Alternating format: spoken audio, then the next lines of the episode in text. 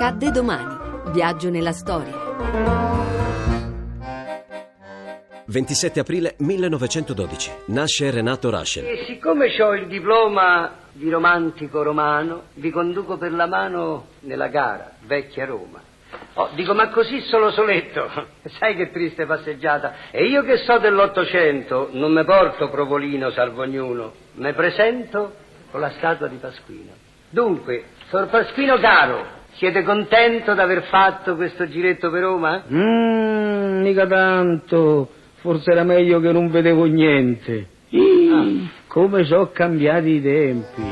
Il piccoletto, il corazziere, a dispetto della sua statura, è stato un gigante del teatro italiano.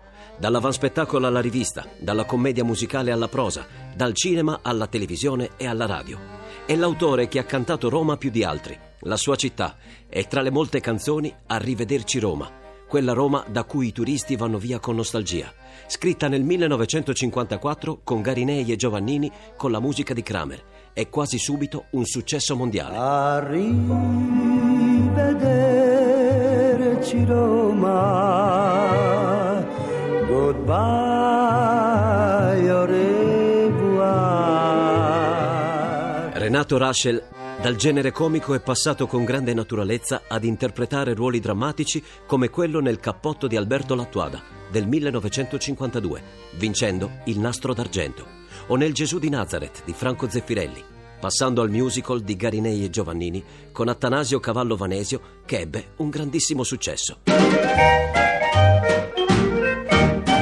Mamma ti ricordi quando ero piccoletto che mi ci voleva la scaletta banda a letto? Come son cresciuto mamma mia devi vedere. Figurati che faccio il corazziere, dicono che di crescere Lui sarà sempre il piccoletto, quello della macchietta del piccoletto mite e distratto, stralunato e quasi inadatto a stare al mondo. A domani da Daniele Monachella. In redazione Laura Nerozzi, le ricerche sono di Mimmi Micocci, alla parte tecnica Carlo Silveri, la regia è di Ludovico Suppa. Il podcast e lo streaming sono su radio1.rai.it.